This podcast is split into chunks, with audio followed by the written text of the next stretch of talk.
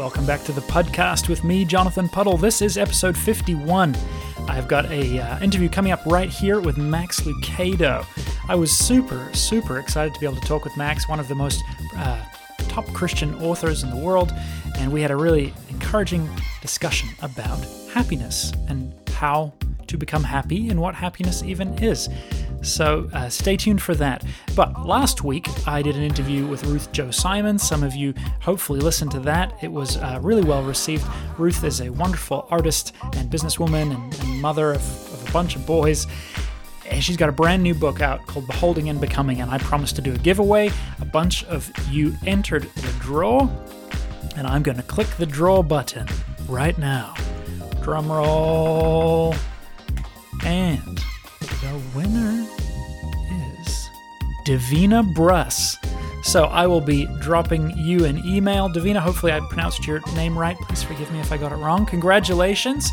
You have won a copy of Beholding and Becoming The Art of Everyday Worship by Ruth Chou Simons. I'll have that coming out to you soon. Ladies and gentlemen, there is another giveaway in this episode. I've got two of Max's books to give away, so have a listen to our conversation and then jump on jonathanpuddle.com slash giveaway to enter the draw to win his books. Uh, let's go. Today, I am very, very excited to have one of the most prolific Christian authors today. He's written over 120 books, sold over 100 million copies in 54 languages. As an aspiring author and avid reader, this is kind of a very exciting conversation for me to have. Uh, and he's also been in pastoral ministry for decades. Mr. Max Lucado, what an honor. Thank you for joining me on the show. Well, thank you. It's a, it's a great honor. The honor is entirely mine. I'm very, very excited to have this conversation with you. Oh, that's very kind. I have a couple of confessions that I would like to make, if that's all right. I know you're not a Catholic priest, but uh, first of all, this book here, How Happiness Happens, your latest book, is the first book of yours that I have actually read for myself. That's that's no no need to confess that. it feels like I feel like I need to confess that, uh, and and partly the reason I feel I need to confess that is that your name has loomed in my conscious psyche my entire life. And I've never put the work in to read a book. So, uh, my grandfather, he uh, was a, a lay minister and accountant. And uh, so I, I was born in 1986. Your first book, I believe, came out in 85. That's right. That's right. I remember my entire life sitting down in my grandfather's study because he had a computer. He had an IBM before Windows, and I used to play some weird game.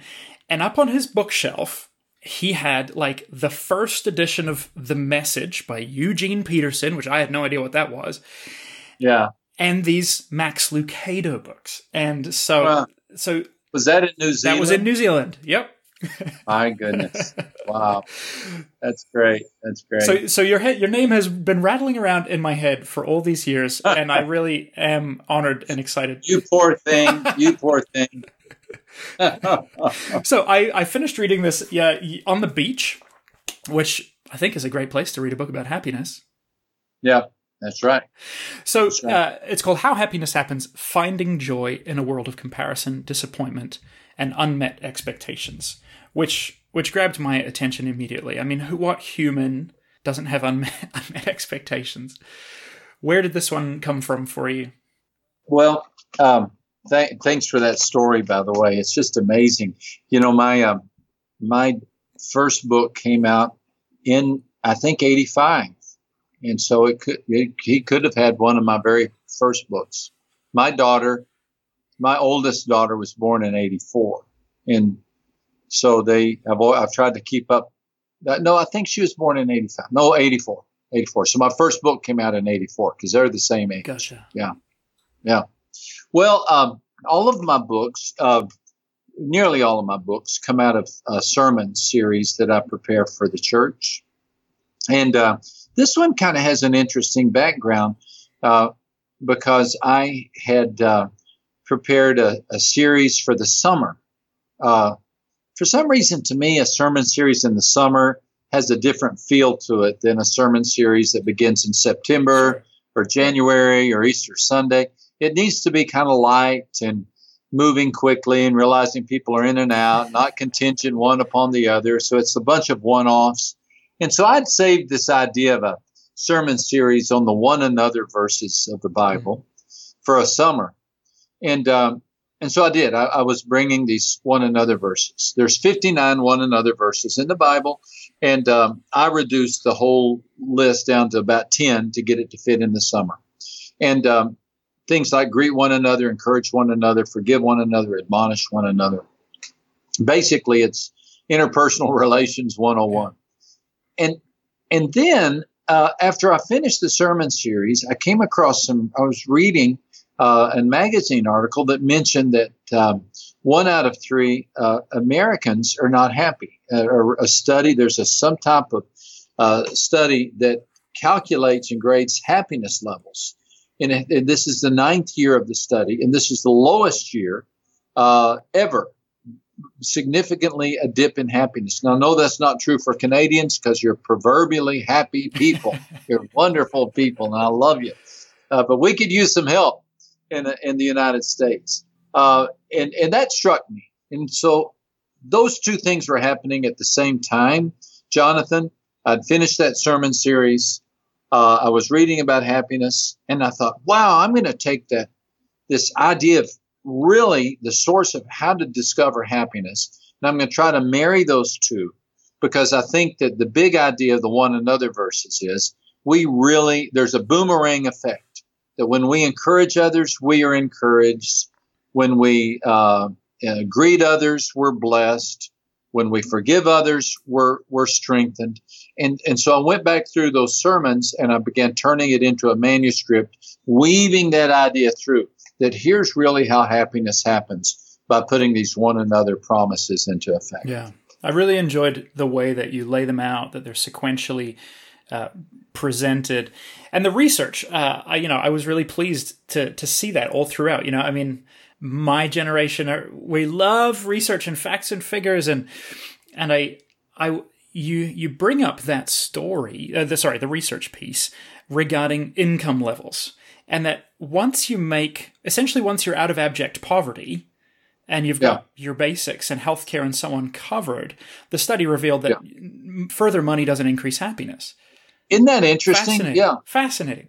Yeah, yeah. We can't we can say that money does have make us happy to a degree, you know. Uh, I, so I don't want to dismiss that because if you can't pay your bills, well, of course, you know, then you're and then to suddenly be able to just pay your bills, there's going to be a release of stress, and you're going to be happier. Yet, at a certain point, uh, the difference between a middle income family and an upper higher income family, the happiness level in those two individuals or homes is not significant. No. It's not significant. So at that point, we really can re- say no. The more hap- more, more and more and more simply does not make us happy. Yeah. Uh, there there comes a time in which we are able to financially support ourselves, and at that point, we have to be able to develop a happiness source from an, from another source. And I think this is important. You know, um, happy people are healthy people. Mm-hmm. I mean, physically, it helps us to be happy. Happy people have better relationships. Happy people are even uh, statistically, they earn more money. I mean, we're more successful. Uh, so there's a lot to being happy than just having that positive feeling yeah. going on inside us. Yeah, for sure. So I mean, you quite consistently move us away throughout the book on from from possessions, status, all the many things that that we get duped into thinking are the sources of our happiness. Uh, and then you reposition that in the one another scriptures, and I, I really valued that. I'm very community minded in my life, and I'd be interested to hear your thoughts on on how how you feel like American Christianity inter- wraps around this particular issue, right? If if America, if we could say, is probably one of the most co- possession and status and and happiness focused countries in the world, right? Like the rest of us don't have this American dream necessarily of health, wealth, and, and happiness. How does that influence the faith of the country? And do you think there's a wake up call for people or?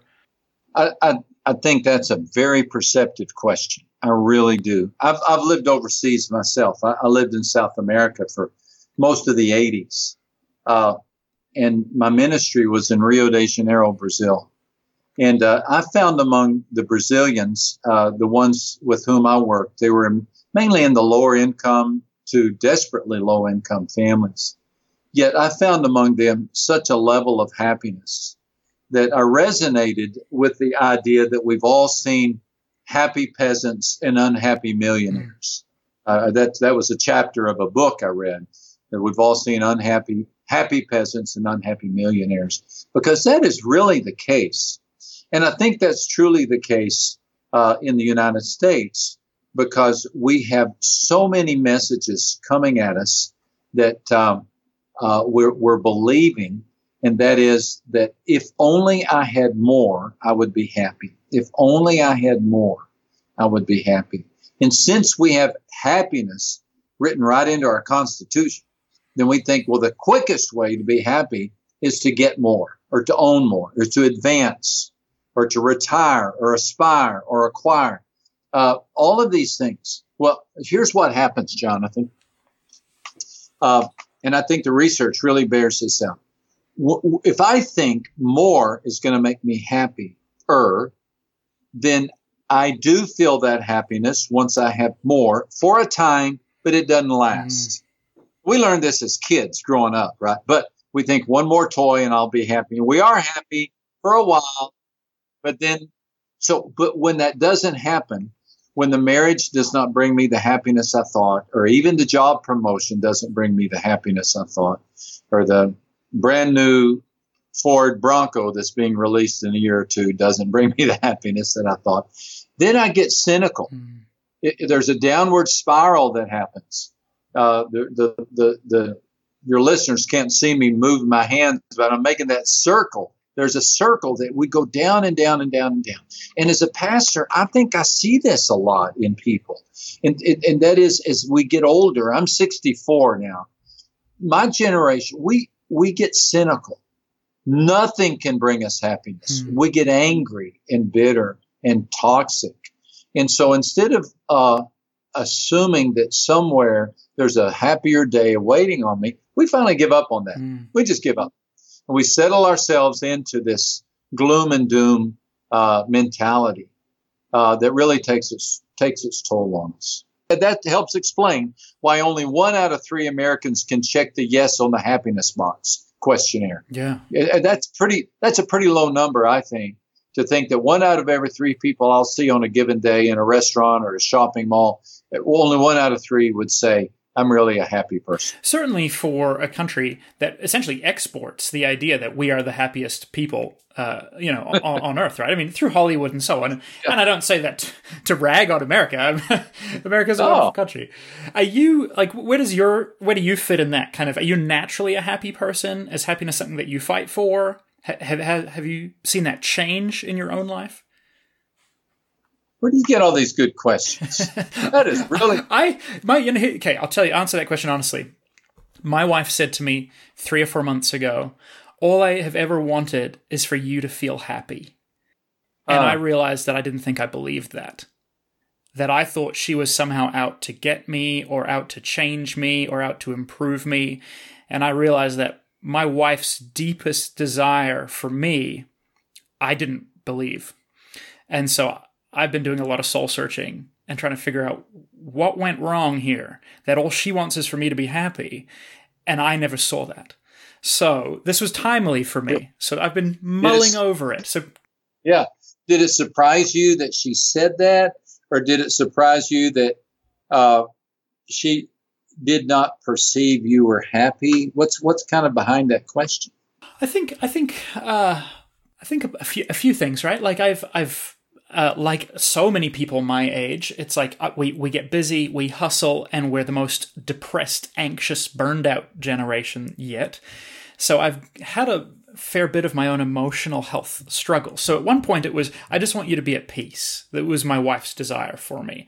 And as I uh, came through and learned a lot about my mental health, my emotional framework, came to a place of stability, I think her desire for me you know shifted into that i would really like you to be happy. I would like to see your dreams fulfilled. I would like you to feel that you are uh, you know making a me- living a meaningful life and all those things. And i think for me i don't know there was like a a, a mistrust. Do you know what i mean? Mm. like a, a core failure in my belief that my wife was for me. Mm. um at a, at a deep level in my i mean this is me being very vulnerable here with everybody. You are. But um yeah. i mean I, I feel like god is inviting a lot of us especially men to stop being more honest and vulnerable about their inner world. And so that's what i've been trying to do. Um so that that's where some of those things are coming out for me. Like i think i actually i've been self-sabotaging myself. And i think i know you, you've said in the book, like a lot of this stuff about happiness actually is not rocket science. Like we already kind of know this. So for me, I'm saying, well, why am I self sabotaging? Why am I doing things that actually, like Paul says, I mean, I do the things I hate. Why do, you know?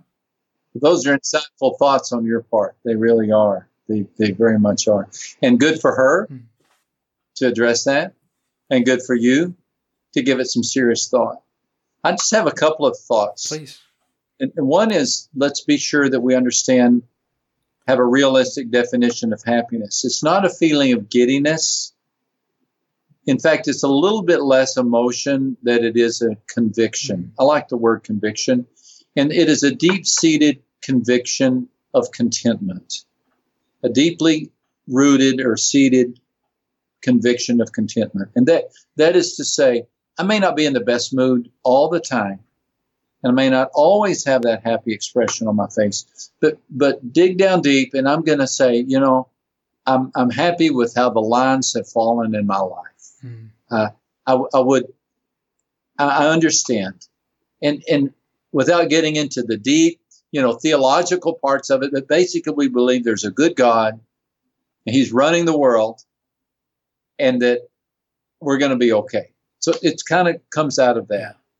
And so, what I hear your wife saying is, I'd like you to be happy, to have that sense of uh, happiness, uh, because it's good for our marriage. It's, mm-hmm. it's good for our relationships. It's good. We've all had coworkers who were genuinely unhappy, sure. and and they're hard to work with. So we're doing them a favor by pursuing this happiness, and then we're doing ourselves a favor. I think um, emotionally by pursuing this happiness. So thanks for sharing that. And I do think a realistic definition of happiness is important. And and I do think that when Jesus said it is better to give than receive, it had something to do with this happiness conversation. Yeah. That we really are better off when we're giving, when we're giving and we find something, we discover things about ourselves some unhappiness happens, Jonathan, just because crap happens. Sure. I mean, just terrible things happen. Sure. Terrible things. And, and so I'm kind of setting that off to the side. Okay. Uh, but terrible things happen. And yet some unhappiness happens because we've forgotten that there's a wonderful uh, f- orchard of kind of fruit that happens in the orchard of kindness. Mm that when we're kind to others, when we treat others in a unique way, we're going to really find some spring in our step that we might have dismissed and thought would be forever gone. Mm. So I think that's the the possibility here. For those whose unhappiness comes out of the great tragedies in life, I'm, I'm, I'm very sorry. And that's another book. Sure. that's another conversation. But for those of us who just kind of find ourselves uh, in a sense of grayness. Uh, and we were, we're ready to move into a, a, better day. And then we can work on that. We can that. Yeah, yeah. So to my to the question that got us here, is happiness something that you have to fight for, or does it come more naturally to you? Do you think, or? I would say that I have a I have not been spared some of the tragedies in life, um, and I'm not I've not led a necessarily a I've I've, I've had um, to think through my faith on many occasions because of the tragedies that have come in our immediate family uh, that uh, that I would that would consider unanswered prayers. Yeah. Uh, I would like I would say though that I have a pretty good habit of happiness. Uh, I, I, can I can pretty well uh, remind my. I've learned that two or three simple tools that really help me get talk my way out of a slump. Um, you know that that I turn to uh, when I'm when I'm find myself in one of those doldrums. Uh, and, and of course, those are here in the book. Uh, the, the, the easiest is just get my mind off of me and onto someone else yeah. and begin trying to help other people. Um, really genuinely listening to others. Uh, the other day, I was kind of in a slump and I made a, a list of three or four people I could text. And I sent three or four text messages within 15 minutes saying, Hey, I'm thinking of you today. I hope your day's going well. Even one of them, I put a Bible verse in that I thought might help her. And, and it did. It lifted me up. I mean, it, it lifted me up. So I've learned these little tools. Uh, that, that have come with being 60, almost 65 years of age, you know, that I didn't have when I was 33 sure. or 34, 35, that they've come. And I'm very grateful for them. I think they're, uh, they're really, really helpful. Uh, you know, when I go home at the end of the day, uh, I've learned to get myself in the habit of getting myself in a better mood mm. because my wife does not know everything I've gone through today. And she probably doesn't. It, it, I don't always go home. Now I office at home, sure. but today I, ha- I have an office at the church. So on the days I do go home, I say, okay, come on.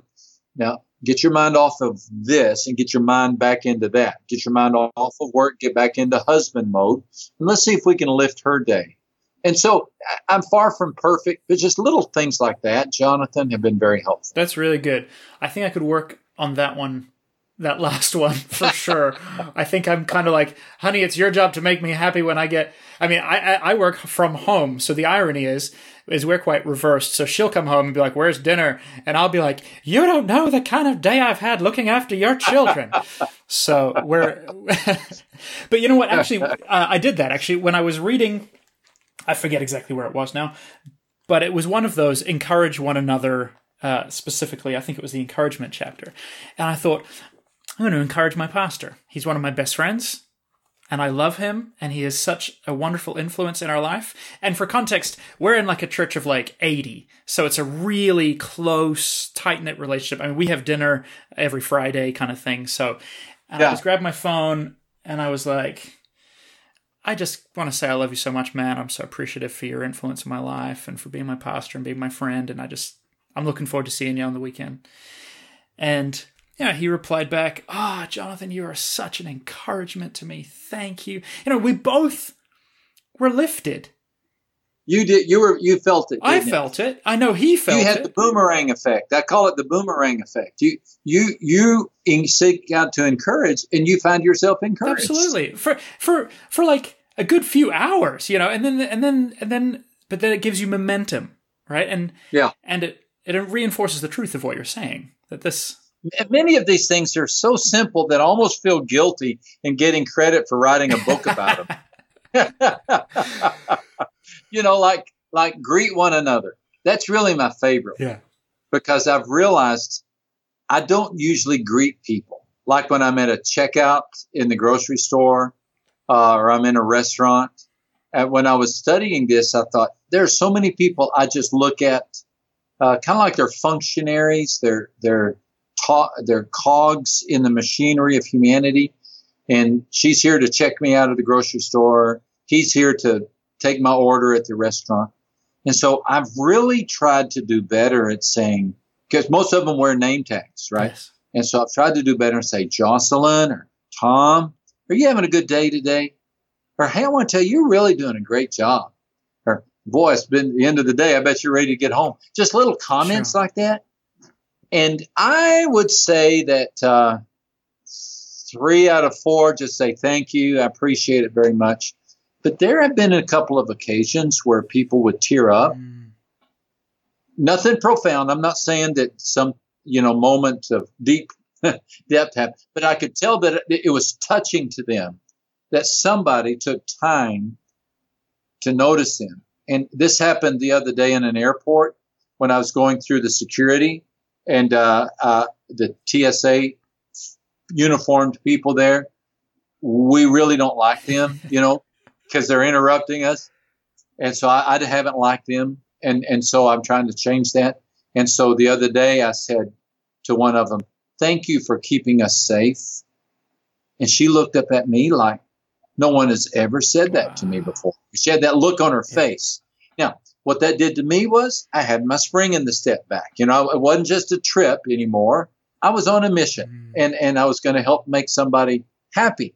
And I could do that. I don't have to buy anything. I don't have to fix anything. I don't have to acquire anything. I don't need another diploma. I mean, that's that can happen in a heartbeat. So it's it's a lot of fun. Yeah, and so that's like that's humanizing to that person. There you go. There's the word. And that's the word. And I think I think uh, what I've come even theologically to believe is that that humanizing process is is a divine process, right? It's yeah. It puts you like you use the word. It puts you on mission, you know, which is yeah. which obviously we have this mission of the gospel. But uh, you know, a friend of mine said at the with the woman at the well, Jesus made polite conversation and checked in with yeah. her her physical needs long before he made it a, a, a spiritual discussion. That's a great. But I point. feel like yeah, we we often jump to the end. Yeah. yeah. I, I'm fascinated by your writing. Uh, I by your process as well. I listened to your interview with Carey Nieuwhof, which is a great insight into your writing. I don't want to rehash that, but for anyone who's listening who who is intrigued about how Max could have written so many books and never use a ghostwriter, go and listen to Carey Nieuwhof's leadership podcast with with Max. But I was wondering, in in all these books that you've written, are there any that you uh, maybe no longer really agree with, or that you might be like, ah, if I was writing that today, I would probably maybe just use different language? Yeah. Um, another that's another great question. You need to write a book on asking great questions. I'll ask Carey to uh, we can co-author it together. I don't I don't think there is any book I've written that I'm not happy is is available and that I need to retract. That's not there. I think I would emphasize um, more these days an appreciation for the work of the Holy Spirit. I feel like I had uh, did not have the appreciation for the grand work of the Holy Spirit that, that I'm beginning to have these things. Mm. And as I think back over my early books, a person could probably read eight or ten of them and see no reference, which, which I don't think bothers the Holy Spirit. Sure. I, mean, because the Holy Spirit exists to promote Christ, yes. and and and uh, and yet I would want to pay credit, more credit, to the invisible.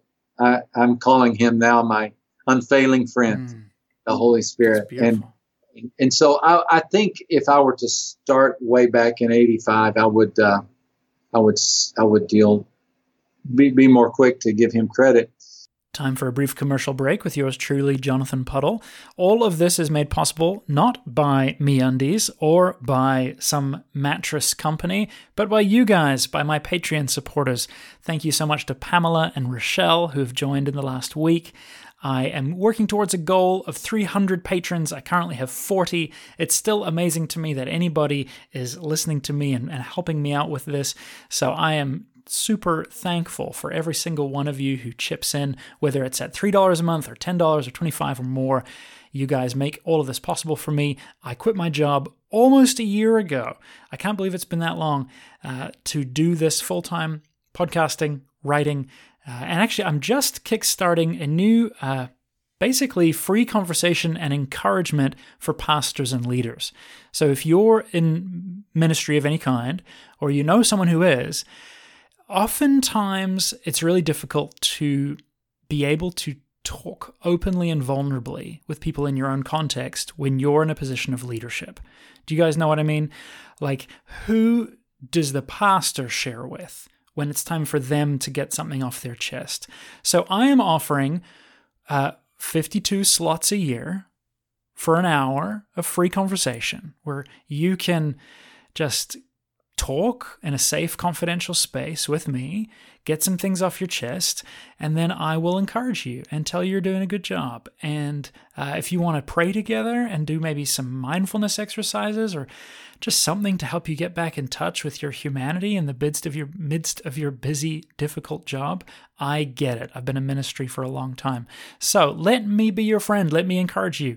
I love just to hear people out and encourage them. I'm an Enneagram Type 2. I love everybody.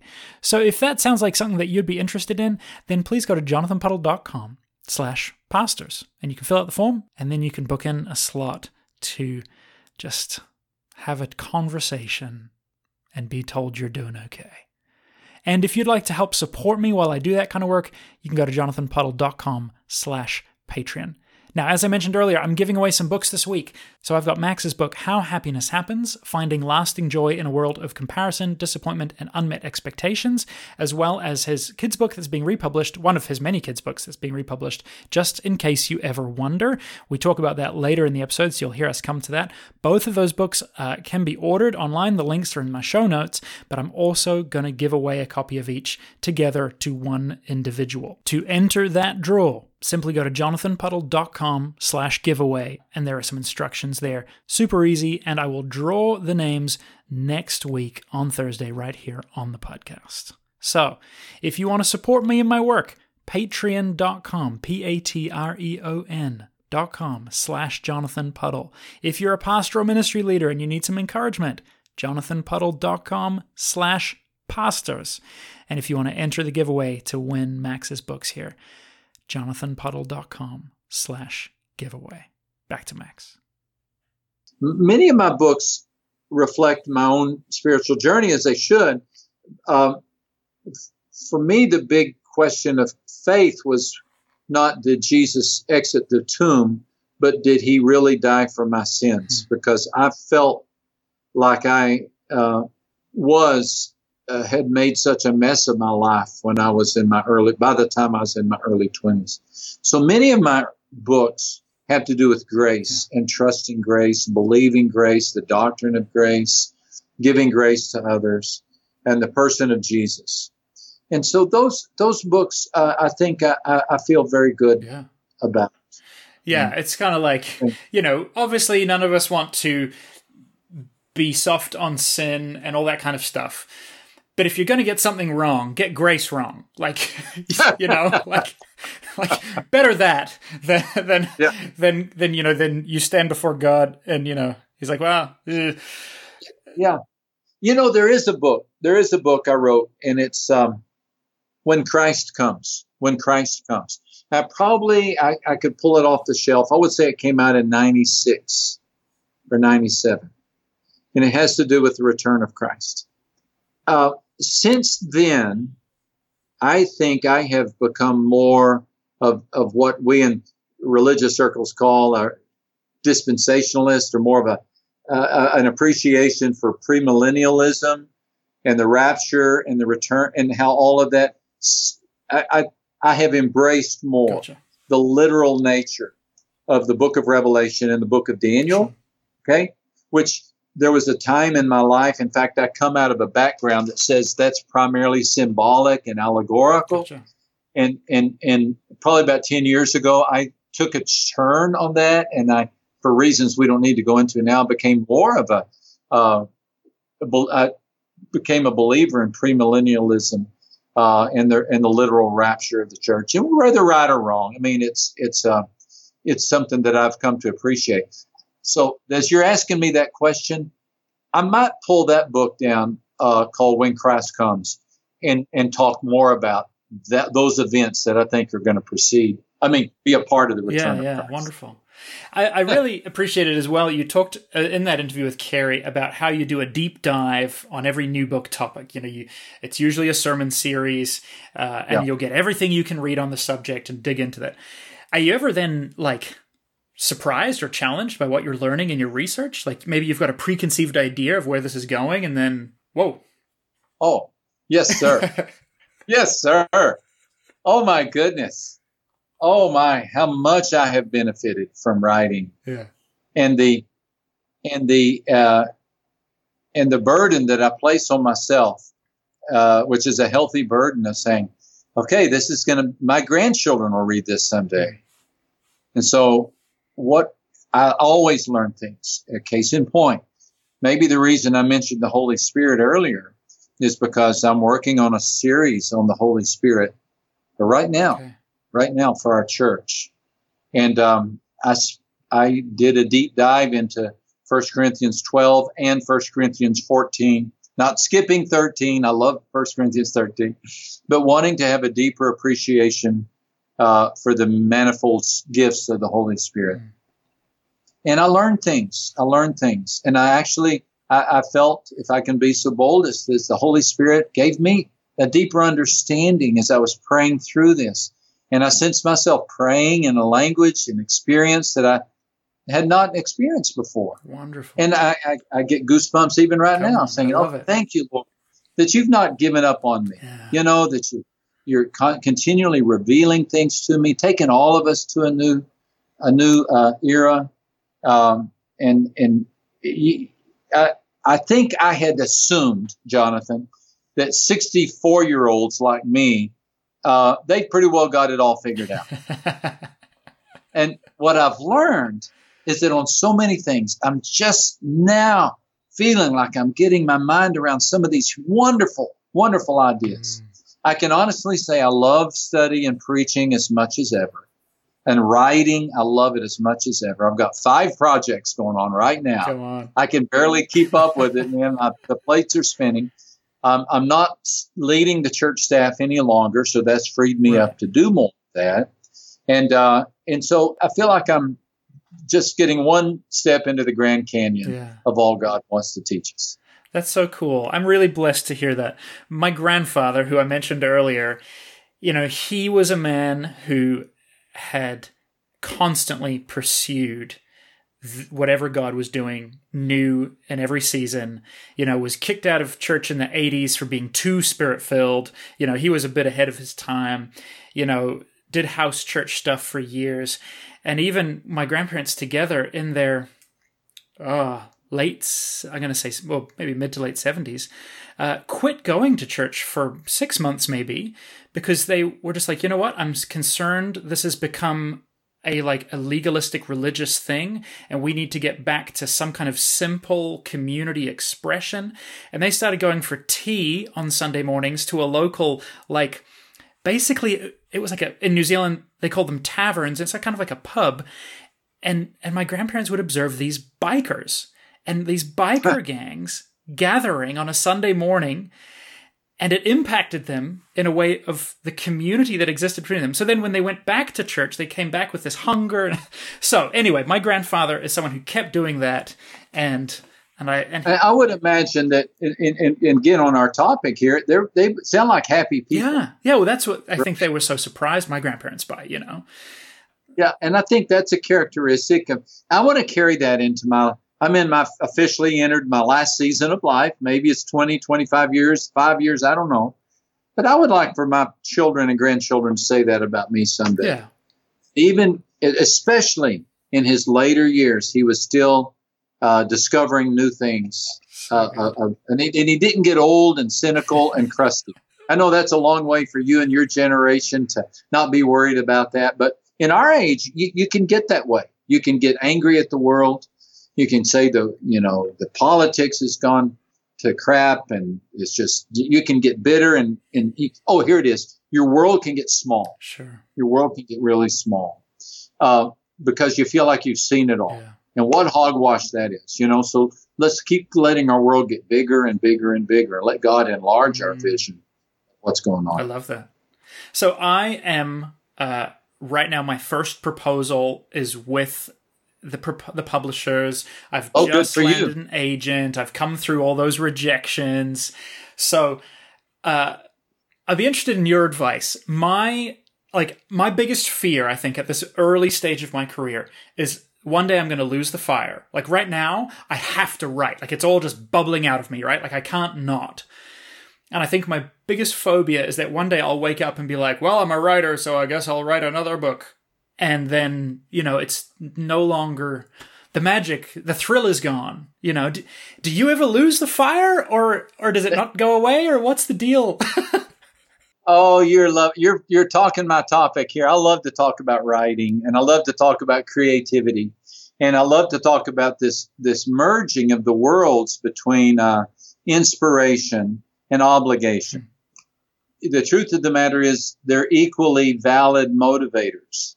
I love to write when I'm inspired but I'm not always inspired, and I have an obligation as a pastor to prepare a sermon or even as an author to fulfill, turn in a contract. Can I tell you my favorite story about that? So, my best selling book by far, by far, in the millions, is a children's book called You Are Special.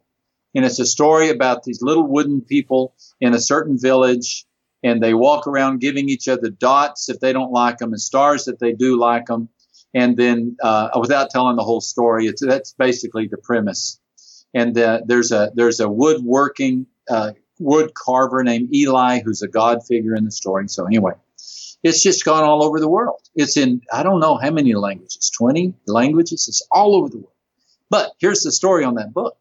Uh, I had promised Crossway Publishers seven children's stories uh, I got a call on a Wednesday saying, We need number seven. This is back in 1994, 95. We need number seven and we need it by Friday. And I said, I sent you number seven. And they said, Oh, no, you've only sent us six. You know what? They were right, Jonathan. I lost count. So I woke up on a Thursday morning saying, I got to come up with a children's story. No clue whatsoever.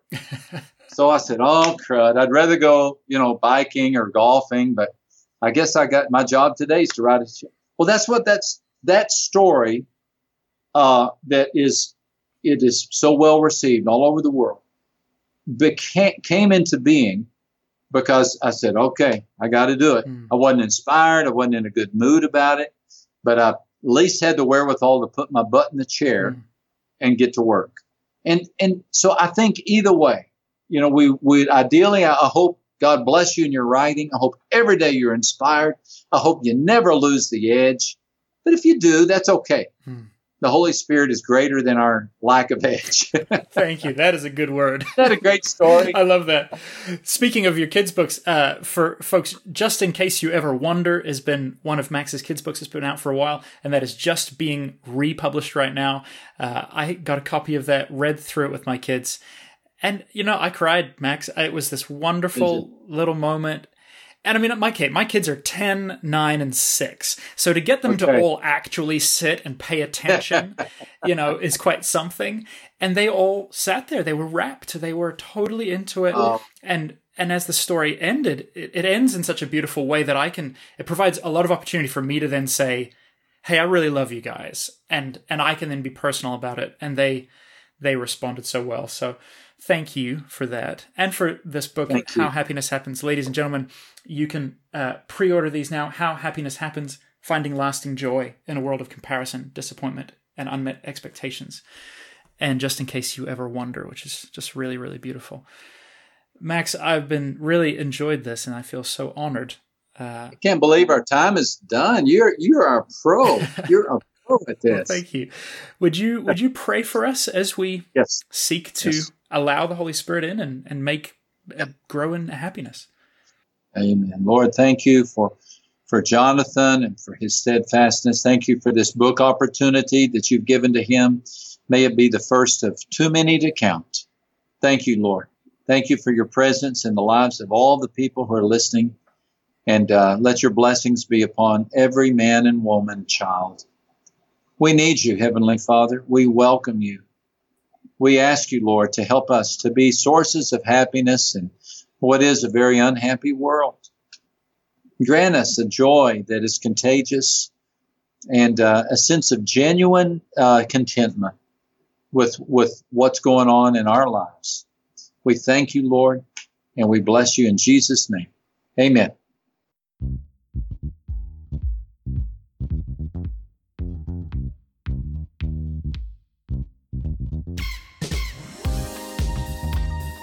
Wow. How about that, guys? Max Lucado.